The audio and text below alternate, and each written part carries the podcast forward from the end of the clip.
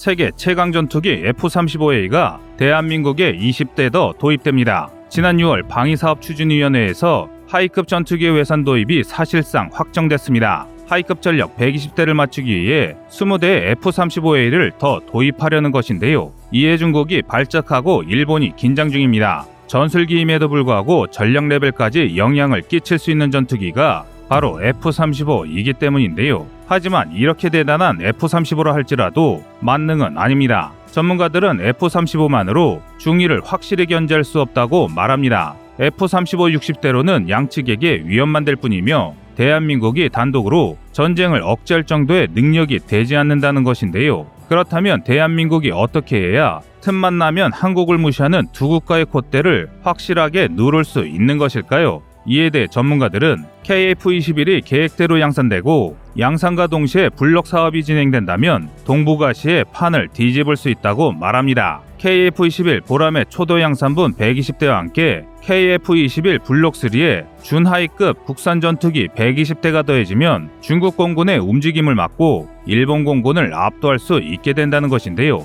그런데 일각에서는 이런 숫자 노름을 할 시간에 한시라도 빨리 low급 전력을 손봐야 한다고 주장 중입니다. 바로 F5 문제를 이야기하는 것입니다. 이는 정말 시급한 문제입니다. 우리가 KF-21의 개발과 F-35A를 도입하는 것에만 시선이 쏠려서 그렇지 지금 대한민국의 low급 전투기 전력이 굉장히 위태롭습니다. 지난 1월 11일 F5 전투기가 추락한 이후로 많은 이들이 고물 전투기 F5를 서둘러 퇴역시켜야 한다고 주장하는데요. 이 때문에 2030년 퇴역 예정이던 F5의 조기 퇴역이 결정됐습니다. 그런데 문제가 있습니다. 이제야 사업이 시작된 F-35의 20대로는 줄어드는 우리의 공군 전력을 메울 수 없기 때문입니다. 그래서 FA-50 20대 추가 도입에 대한 논의가 나오고 있는 것인데요. 그러나 일각에서는 FA50을 지금 사양으로 도입한다면 그저 새 F5를 받는 것과 다를 바 없다고 비판 중입니다. 현재 FA50은 중거리 이상 공대공 교전 능력이 없고 제대로 된 공대진 미사일도 사용하지 못하는 데다 작전 거리까지 짧아 5세대 전투기가 판을 칠 미래 전장에서 생존 가능성이 전무하다는 것입니다. 이 때문에 현재 우리 군과 방산업계는 FA50을 완전한 4.5세대급 경전폭 기로 개량할 준비를 갖췄습니다. 군의 소유가 결정되면 그동안 노후화가 진행된 우리 공군의 FA50들에 대한 중간 성능 개량 MLU를 진행하고 신규 도입분과 수출형은 아예 개량형으로 내놓겠다는 계획인데요. 특히 레이더, 전자전 체계, 추가 무장, 항속거리가 대대적으로 개량됩니다. 하지만 이런 소식을 찾아보시기 어려운 분들께서는 과연 이런 내용이 한국 공군 전력에 어떻게 도움이 되는지 잘 모르실 텐데요. 그래서 준비했습니다. 오늘은 대한민국 공군이 야심차게 기획 중인 여러 차세대 사업들에 대해 알아보겠습니다.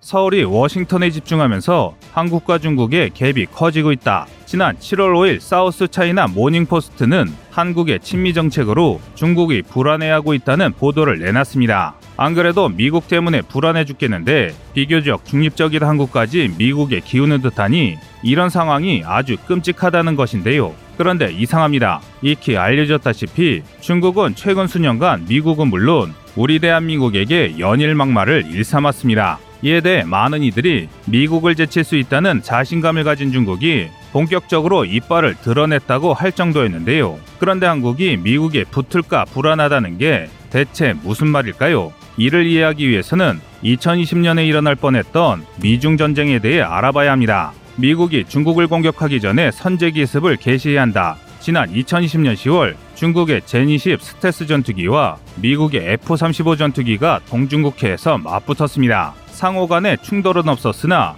여러 차례 위협 비행이 이뤄졌는데요. 그로부터 얼마 지나지 않아 중국 공군이 대대적인 대만 침공을 준비했습니다. 조기 경보기와 전폭기로 이뤄진 대편대가 연일 대만의 방공 식별 구역을 침투했고 미 태평양 함대와 중국의 함대가 힘겨루기에 나섰습니다. 이 때문에 코로나로 위기에 빠진 중국이 내부의 난국을 해결하기 위해 외부로 터뜨리려고 전쟁을 선택했다는 대만 침공 설이 퍼졌습니다. 그런데 놀랍게도 상황은 정반대였습니다. 당시 중국은 미국의 침략을 겁내고 있었습니다. 임기 말에 다다른 트럼프 대통령이 미군 지휘부에 중국 공격을 명령했다는 정보를 여러 첩보망을 통해 듣고 겁에 질린 채 어차피 미국과 싸워야 한다면 오키나와와 대만은 먹고 시작해야 그나마 승기가 있다고 생각해 대규모 군사 행동을 개시했다는 것입니다. 다행히 미국의 합창의장 마크 밀리가 2020년 10월과 2021년 1월 두 차례 걸쳐 중국의 고위장성과 연락을 주고받으며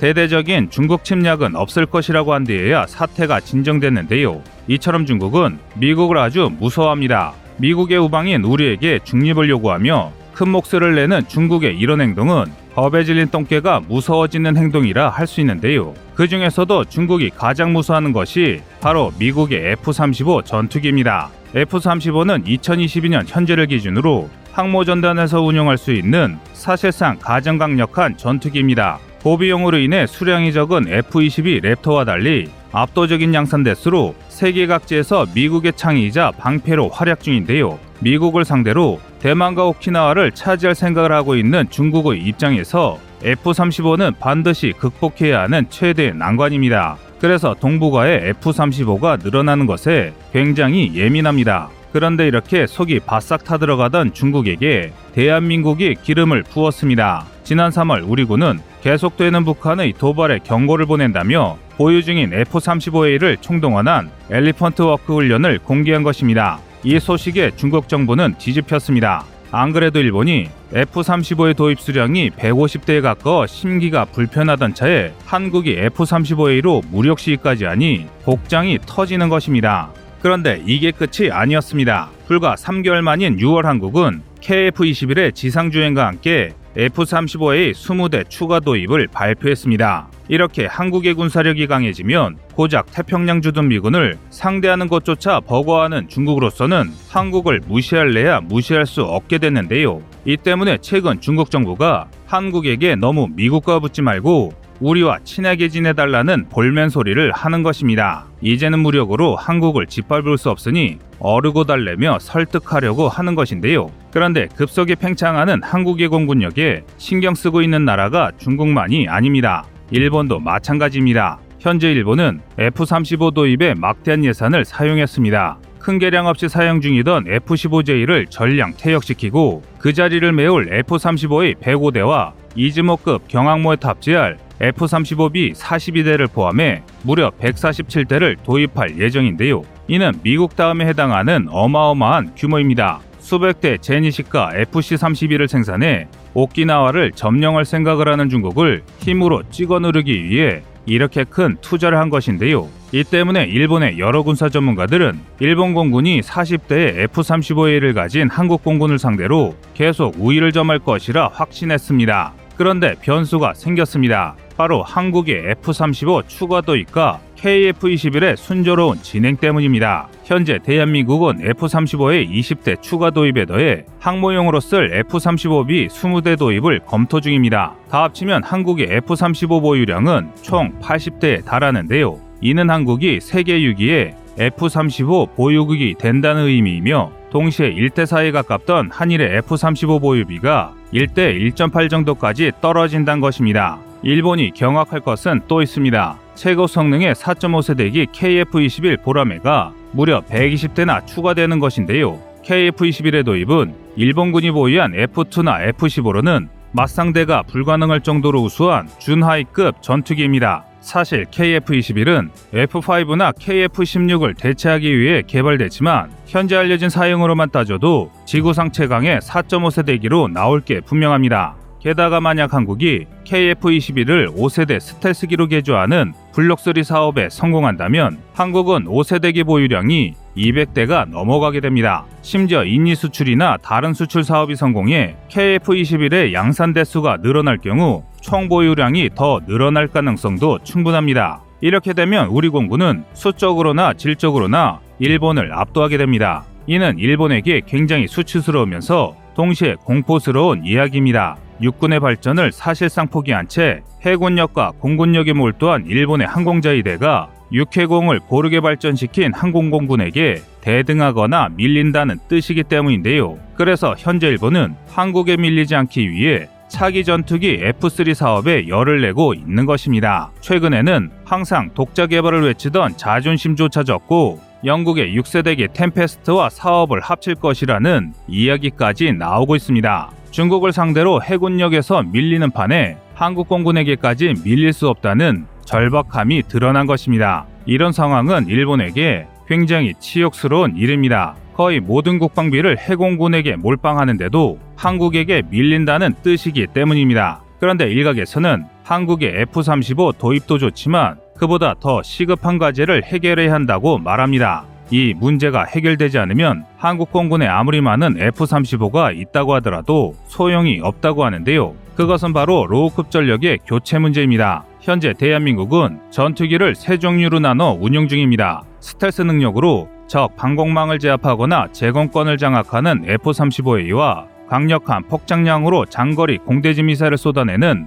F-15K로 구성된 high급 전력 98대, 제공권을 유지하고 공군이 수행하는 대부분의 임무에 참가하는 다목적기로 사용되는 F-16 PBU와 KF-16으로 구성된 미들급 전력 167대, 고성능 전투기가 필요 없는 근접 항공 지원이나 초기에 사용되는 고물 F4와 F5 127대와 60대의 FA50으로 구성된 로우급 187대 등 453대로 현재 우리 하늘을 지키는 중인데요. 이 중 127개 F4, F5가 2024년까지 퇴역합니다. 원래는 2030년까지 점진적으로 퇴역할 예정이었으나 1월 11일 심소령이 순직한 이후 조기 퇴역이 결정된 것입니다. 이를 대체하기 위해 2020년 중반부터 2032년까지 F-35 계열 40기와 KF-21 보라매 120기가 추가될 계획입니다. low급을 크게 줄이고 high급과 middle급의 수량을 대폭 늘린 것인데요. 큰 틀에서 보면 우리 공군의 전술기 보유량과 전투력이 크게 늘어나는 경사스러운 일입니다.